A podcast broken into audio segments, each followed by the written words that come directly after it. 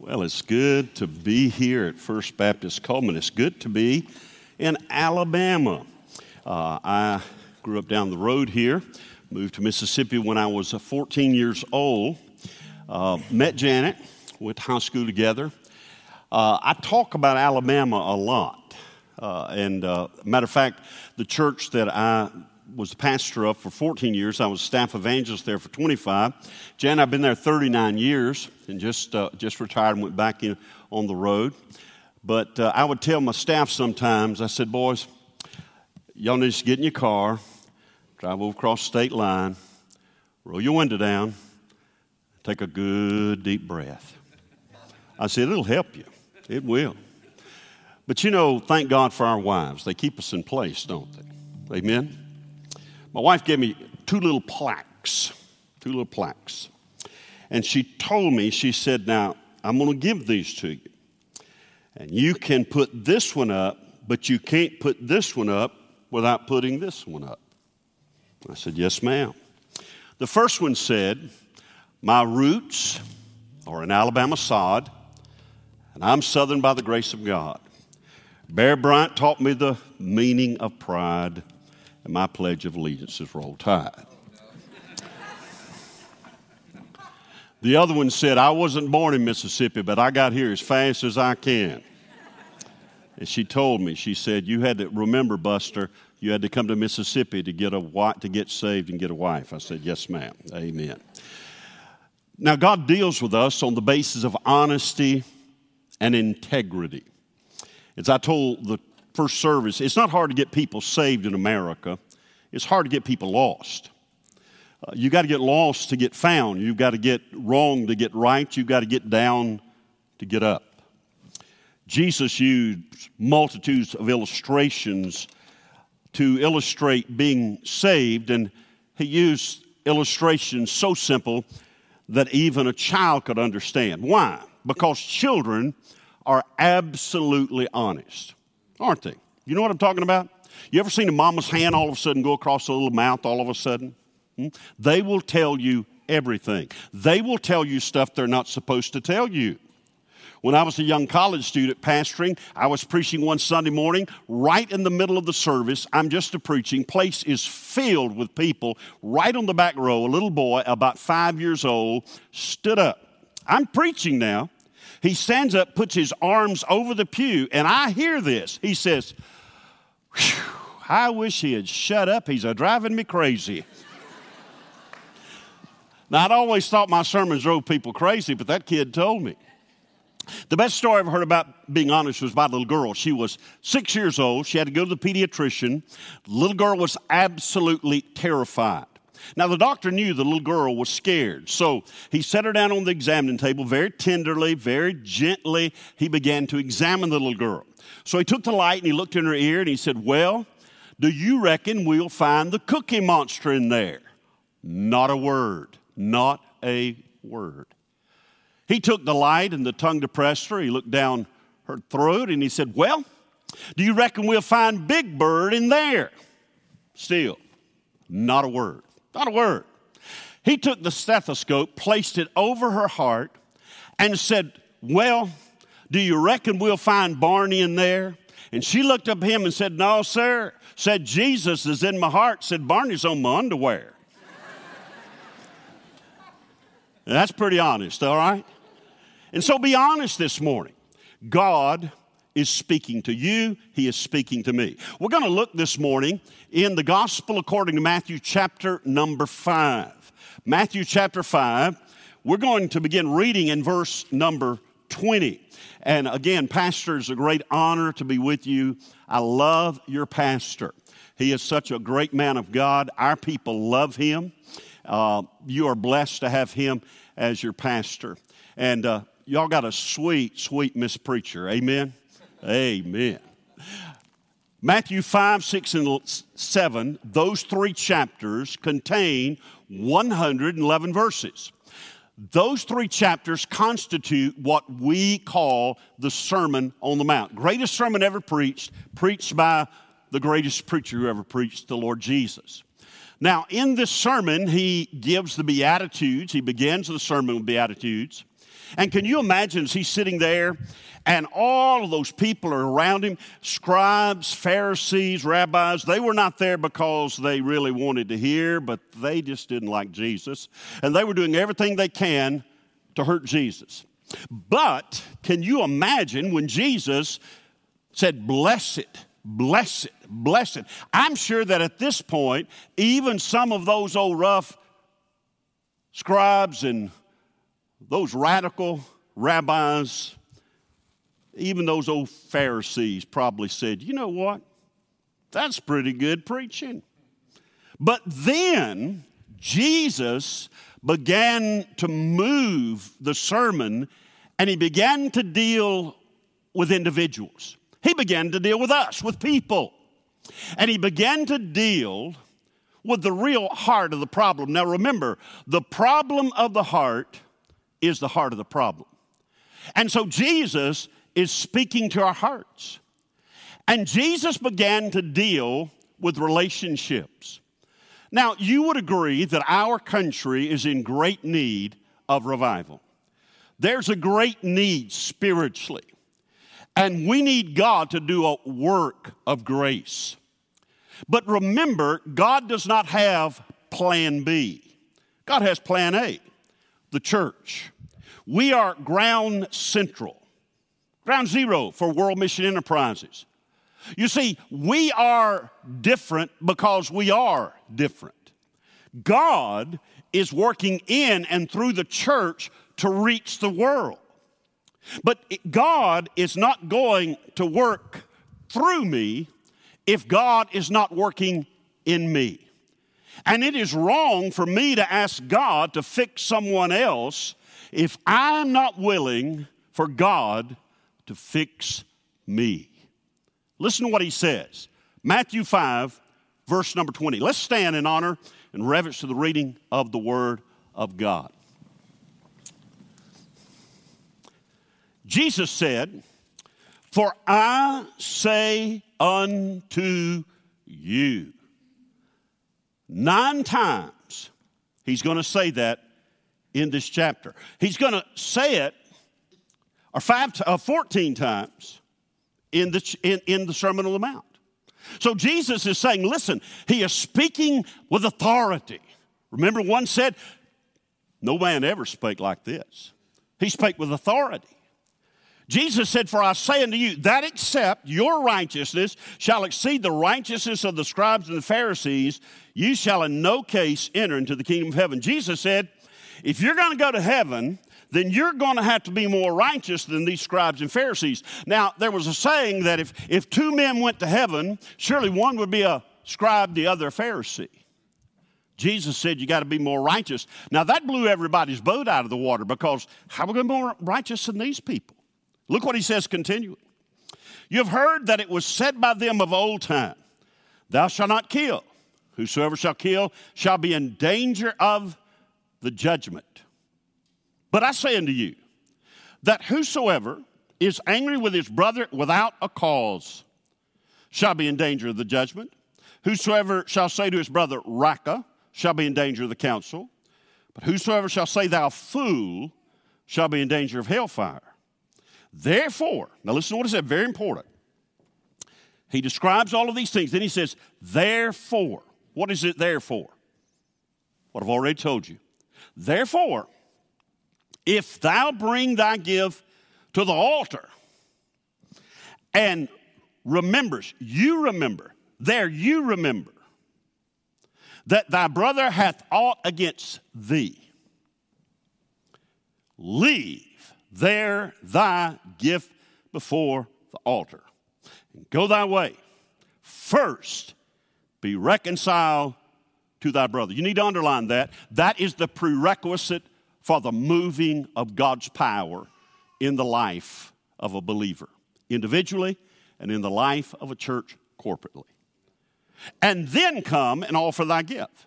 Agree with thine adversary quickly while it's not in the way with him, lest at any time the adversary deliver thee to the judge, the judge deliver thee to the officer, and thou be cast into prison.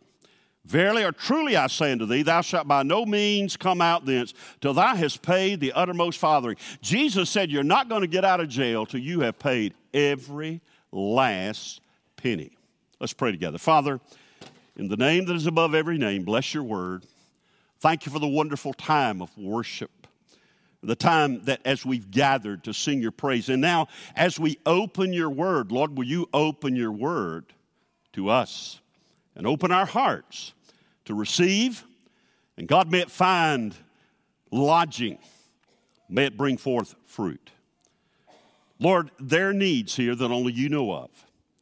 And we confess, Lord, that only you can make. Only you can make a difference. Only you can meet the need of the human heart. So, Father, we commit everything to you today. Give me power to preach to the end that someone would believe and that in believing they might be saved. And God, bless this time and draw your net. Bind the evil one from this place, Lord. In Jesus' strong name. And all of God's people said, Amen. You may be seated. What is Jesus talking about? Jesus is talking about worship.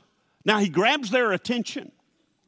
Because remember, the Levitical sacrificial system was still intact during that time. And so Jesus makes this proclamation. He vocalizes this, he states it to where they hear what he is saying. And Jesus said, Hey, when you come to worship, bring your gift to the altar. And you remember not somebody remembers, you remember. That your brother has a problem with you. He said, Leave your gift. Say that with me. Leave your gift.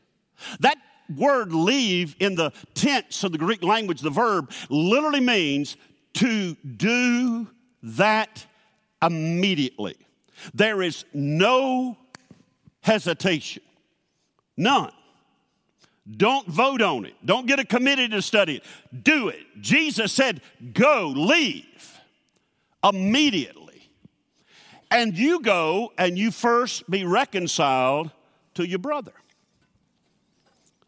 So Jesus is talking to us. He's talking to us. Listen, an unforgiving spirit keeps more people from the power of God than any other thing. D.L. Moody said that over 100 years ago. I'm telling you, ladies and gentlemen, that an unforgiving spirit is like a dam that is holding back the power of God and the blessings of God upon the people of God. And it would be so wrong for me to ask God, God, will you fix so and so without God fixing me?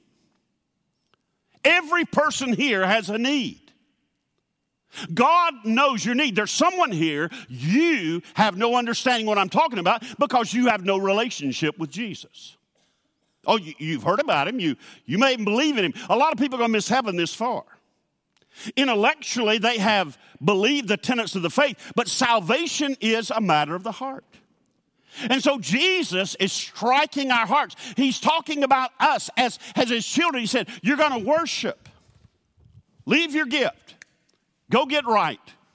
Then you can come back and go to church. Now, what would happen if every church in Alabama, every Southern Baptist church in Alabama, pastor got up this morning and said, All right, ladies and gentlemen, this is what we're going to do today. We are going to first be reconciled to our brother. And so we're going to have a prayer, and then everybody's going to leave. And let's go and let's be reconciled. And we're going to meet back this afternoon in a few hours, and we're going to worship. Ooh, talking about having some church. It's going to be good. It's going to be good. Why? Because we have obeyed God. We've obeyed the Lord. What is obedience?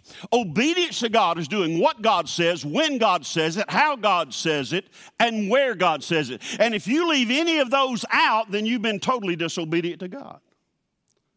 God said, go do it. That is the proclamation Jesus gives to us.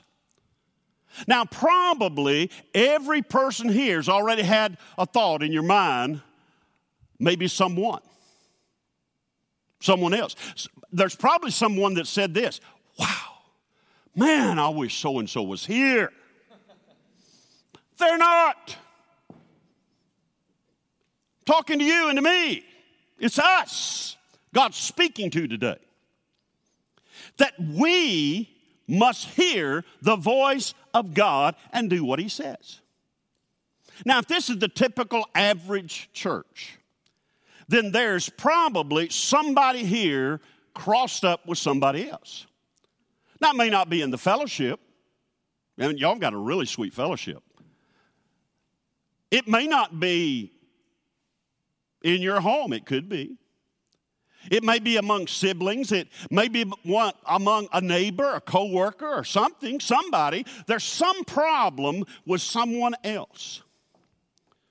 And God says, if you're going to worship, if you're going to worship, and remember, ladies and gentlemen, worship, and thank you, Brandon. You did a great job. And Super Chuck, where you at, man? Awesome. Good job. Man, I know you can play guitar, son. You look like you was having a good time. That was good. They led us in worship, wonderful worship. Thank you, team. Y'all did a great job. But listen to me worship is not an event, worship is a lifestyle. And we cannot worship God properly if we're not right on the inside.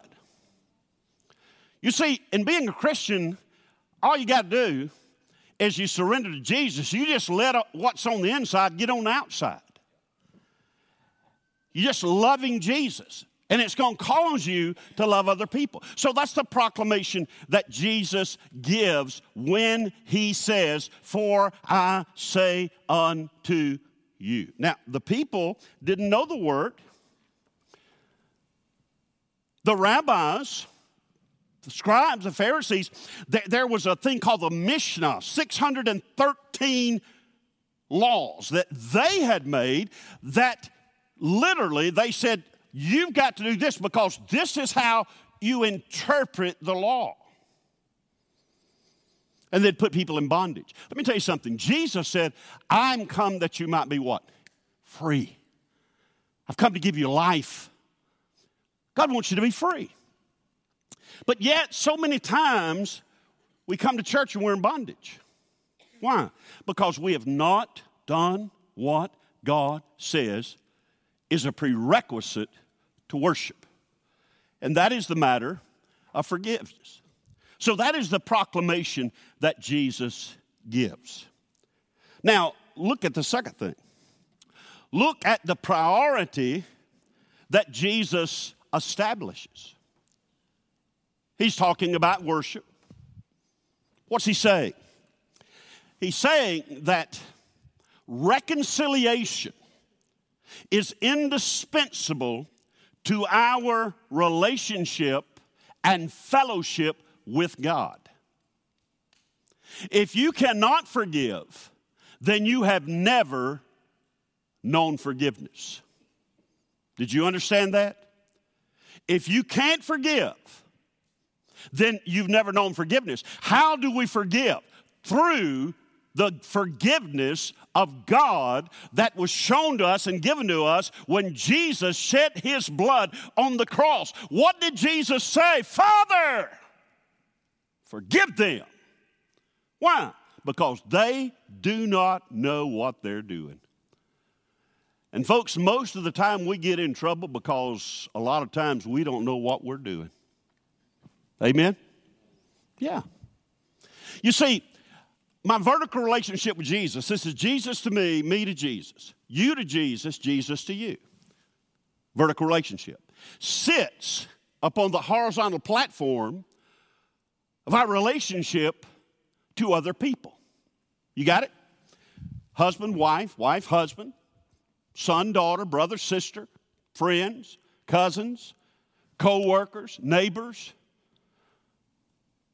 That's the horizontal platform upon which sits the vertical relationship that we have with the Lord Jesus. Now, this is how our life should look balanced in the Lord. But what happens? When we get on the outs, or somebody gets on the outs with us, then that horizontal platform is broken. And when that horizontal platform is broken, our vertical relationship with Jesus falls flat on its face. And there's no word from God, there's no anointing, there's no power, there's no joy, there's no happiness. None. Brandon, Chuck, I know why a lot of people don't sing because they don't have anything to sing about. Man, listen, the joy of the Lord is my strength. We ought to make some racket when we come in here, amen? Yes. Lady told me, said, now, preacher, you don't need to get so excited. I'm not going to be excited. I'm not going to do that. Why? I don't want anybody to think that I'm a Pentecostal. I said, You ain't got nothing to worry about. You can be theologically sound, biblically, doctrinally correct, and be excited about going to heaven. Hallelujah. And we ought to be trying to take everybody that we know to heaven with us. How do we get in trouble? This. James said it's a world of fire. Hmm? You ever had a problem with your tongue? Hmm? Have you ever thought God gave us two ears and one mouth that we should listen twice as much as we talk? Hmm? Yeah. Some of you ladies say, Oh, preacher, my husband, he just doesn't talk. He just, he'll come home, he just doesn't talk. Now, I, am not going. I don't mean to hurt your feelings, but I need to tell you something that's going to maybe help the situation. Psychologists tell us that the average man speaks 12,500 words a day. Okay? The average woman speaks 25,000 words a day. So when he gets home, he has fulfilled his quota and you just getting warmed up. Amen? So you got to work with him, all right? You got to work with him. But now listen to me. Have you ever said something and it just gets about right here and all of a sudden, for no reason, it takes a severe left turn? You did not mean that to come out that way. You know what I'm talking about? Yeah. It's all happened to us. Well, see what happens, it all starts with a word of hurt. Whether it was intentional or non intentional. You know, the guy who said and wrote, Sticks and stones may break my bones, but words will never hurt me, that guy was crazy. Words can destroy you. You can get on social media today and one, we got so many mental midgets getting behind the keyboard, and boy, they're brave and they'll just say all kind of stuff. You can ruin someone. God help us. Words, words, words. And so what happens, the word of hurt it bruises our hearts. And it's received. Now, this is the problem that many believers have.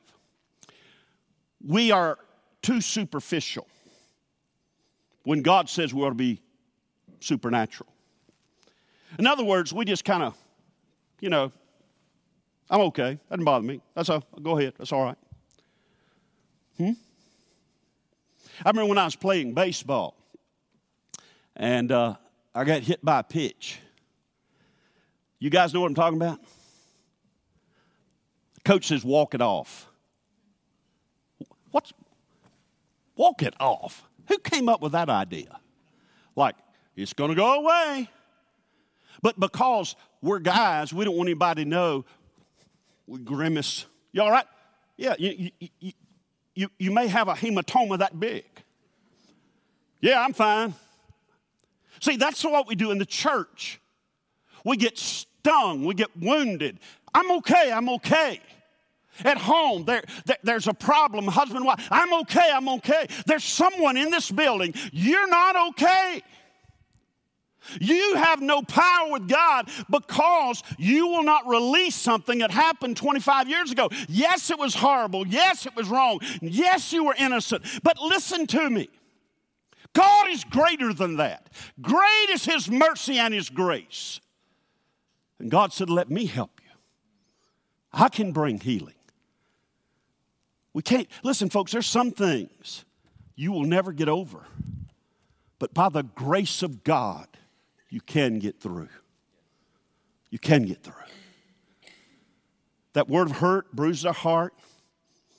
So it's planted in the field of sorrow when we don't deal with it.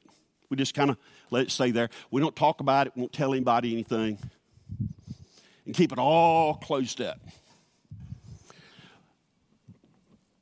But it does not grow up, it grows down. That's why the writer of Hebrews says, Beware, lest a root of bitterness be found in you.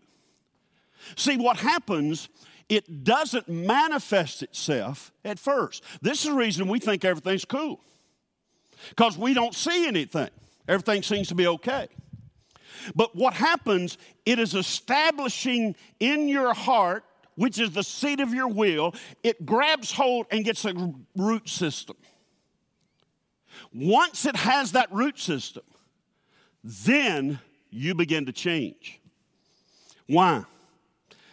Because from the root of bitterness grows the fruit of hate.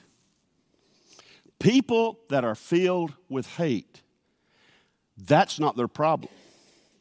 The problem is the root of bitterness. I told the early crowd this morning, I, I don't like to weed eat. I don't. I don't. Uh, I just got tired of weed eating. You know why? Because you got to do it again. You'll do it one week, next week you look at it. Well, my soul, it doesn't look like I've done anything. Have to do it again. And, and it just, you ever seen this, you know, got a neighbor, you, you see them out there, they got their straw hat on, and they're just weed eating. You'll see them out another day, they're weed eating. And you begin to wonder, Lord, is that all they do in their life is weed eat? You know? Well, I got tired of that. So you know what I did? I think I went down to Lowe's and I bought me some Roundup spray nozzle.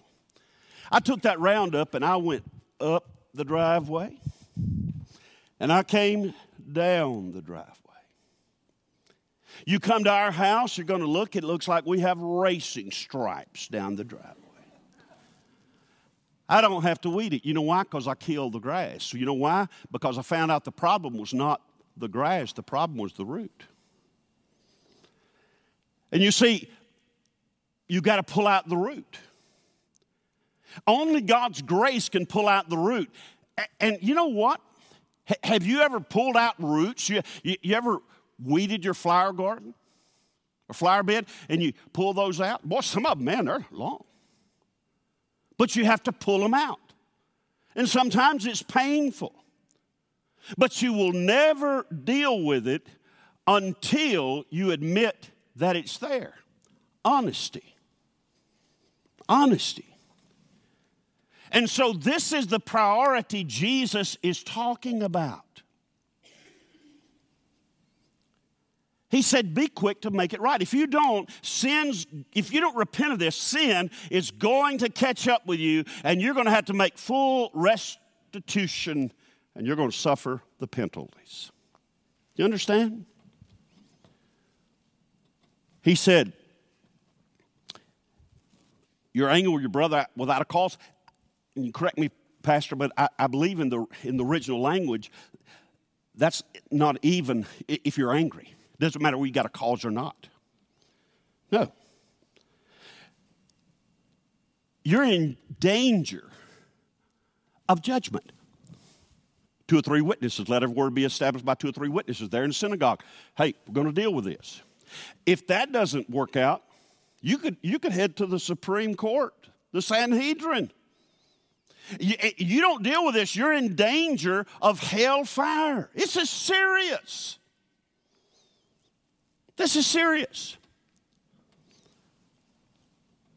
Jesus said, You don't call anybody a fool I used to think when I was a little boy, if you called somebody a fool, you died immediately and went to hell on the spot. I, but that's not exactly what he's saying. The term there is the term moros. It's where we get our term moron. He said, don't, call, don't say raca. Raca is almost a non translatable term from the Greek to the English. It is the closest thing we can get to it is a term of grave insult. Maybe calling someone an empty headed idiot. You've never done that when you're driving. Hmm? Jesus said these terms. You don't go around insulting people. You, you don't question people's integrity. Hey, Jesus said, Your job, get right. Get right.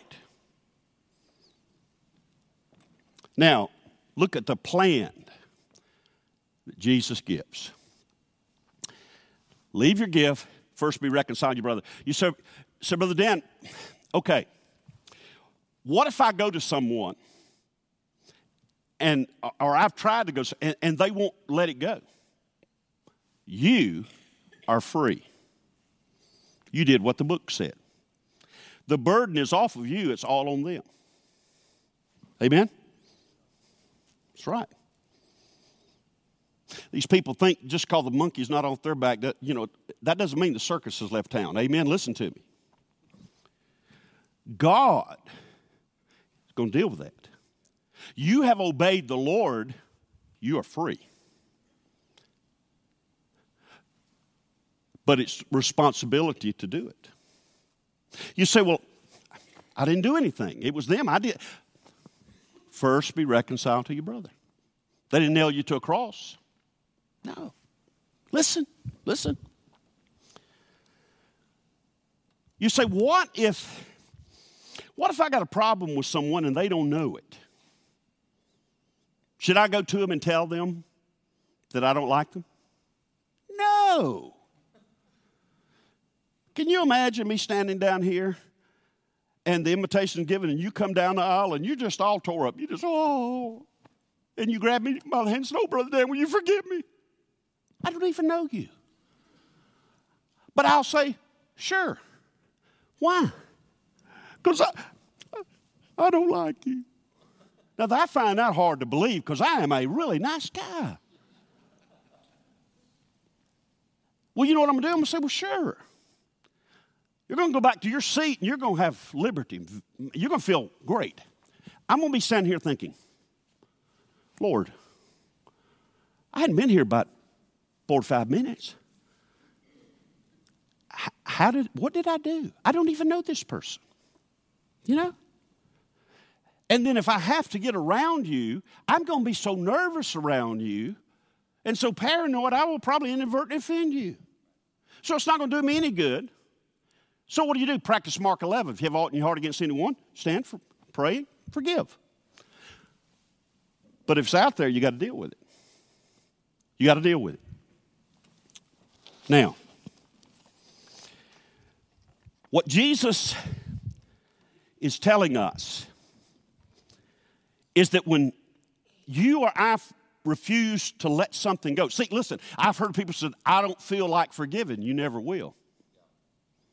Because forgiveness is not an emotion, forgiveness is an act of your will.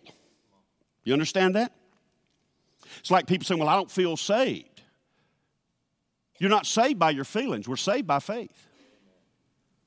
It's fact. What does God say? What Jesus do? Now, what happens is when you fail to forgive someone, you put them in prison. Debtor's prison. That's what Jesus is talking about. You're, they're in jail. Now, you may think, I got you. Let me tell you something. Bitterness does more damage in the vessel in which it's stored than upon the vessel in which it's poured. You see, you may not realize this, but once you put them in jail, guess who occupies the cell next door? You do. In other words, you're just as in prison as they are. Now, this is a weird prison because there are no locks on the door. But they cannot get out until you are willing to step out. See, most everybody's got one of these. This is called an accounts payable book. And you're good at with it. Most people are. What, what do you mean? You bring it to church. Ooh, a lot of people, they bring it to church. Matter of fact, get out of the car with it. Hmm. Brother Tom, he didn't shake my hand. I owe you. Hmm. Brother Brandon didn't sing the song I liked. I owe you. My Sunday school teacher didn't call me when I stumped my toe. Uh, oh, you. So and so didn't say hi. I owe you. I didn't get invited to their get together. I owe you. I didn't get, the, but I owe you, I owe you, I owe you, I owe you. What does that mean? It means I'll pay you back. I owe you something. And most people are good on these. You understand that? We keep it with it and we cherish it. This is what forgiveness is. Not feeling like it. And I've heard people say, well, I'll forgive, but I can't forget. Well, who told you you could? It's not in the book. There's only one that can willfully forget, and that is the Lord God Almighty. And friend, when you come to Jesus, it's over. He forgives and He forgets. We don't have that capability in this old body. But, friend, when you deal with it, this is what forgiveness is. Forgiveness is taking this out and saying before the Lord, God, they do not owe me a dime. Whether they receive it or not, it's over. And I'm going to be sweet like Jesus and love people and love them. That's what we're supposed to do. And that's what will attract people. Say, something has happened to you that's never happened to me.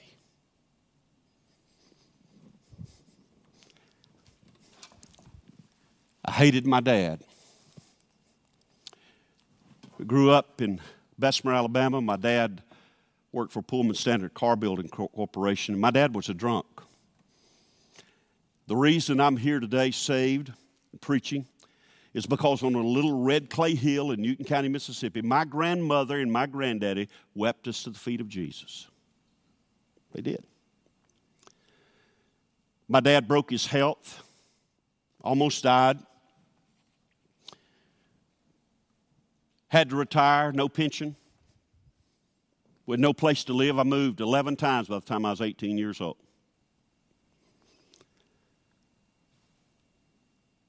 we had to leave Bessemer, Alabama. I grew up with street lights, asphalt, people.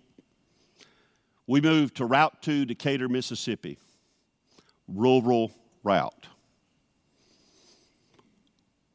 We moved so far back in the woods we could hunt toward town. we moved to the country. I hated my daddy. They put us on Social Security. You know what that is? Slow starvation. We went from hero to zero. Had to leave all my friends, everything. My daddy was still a drunk. It's not your environment, it's your heart. But a pastor came and told my daddy that Jesus Christ the Son of God, came to this earth and lived without sin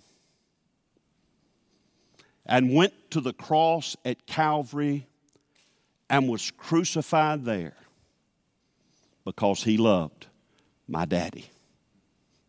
And he wanted my daddy to be in heaven with him.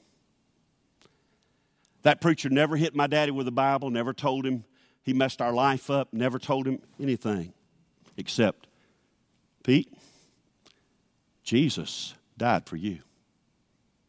He loves you, He'll forgive you. And friend, one day my daddy got saved.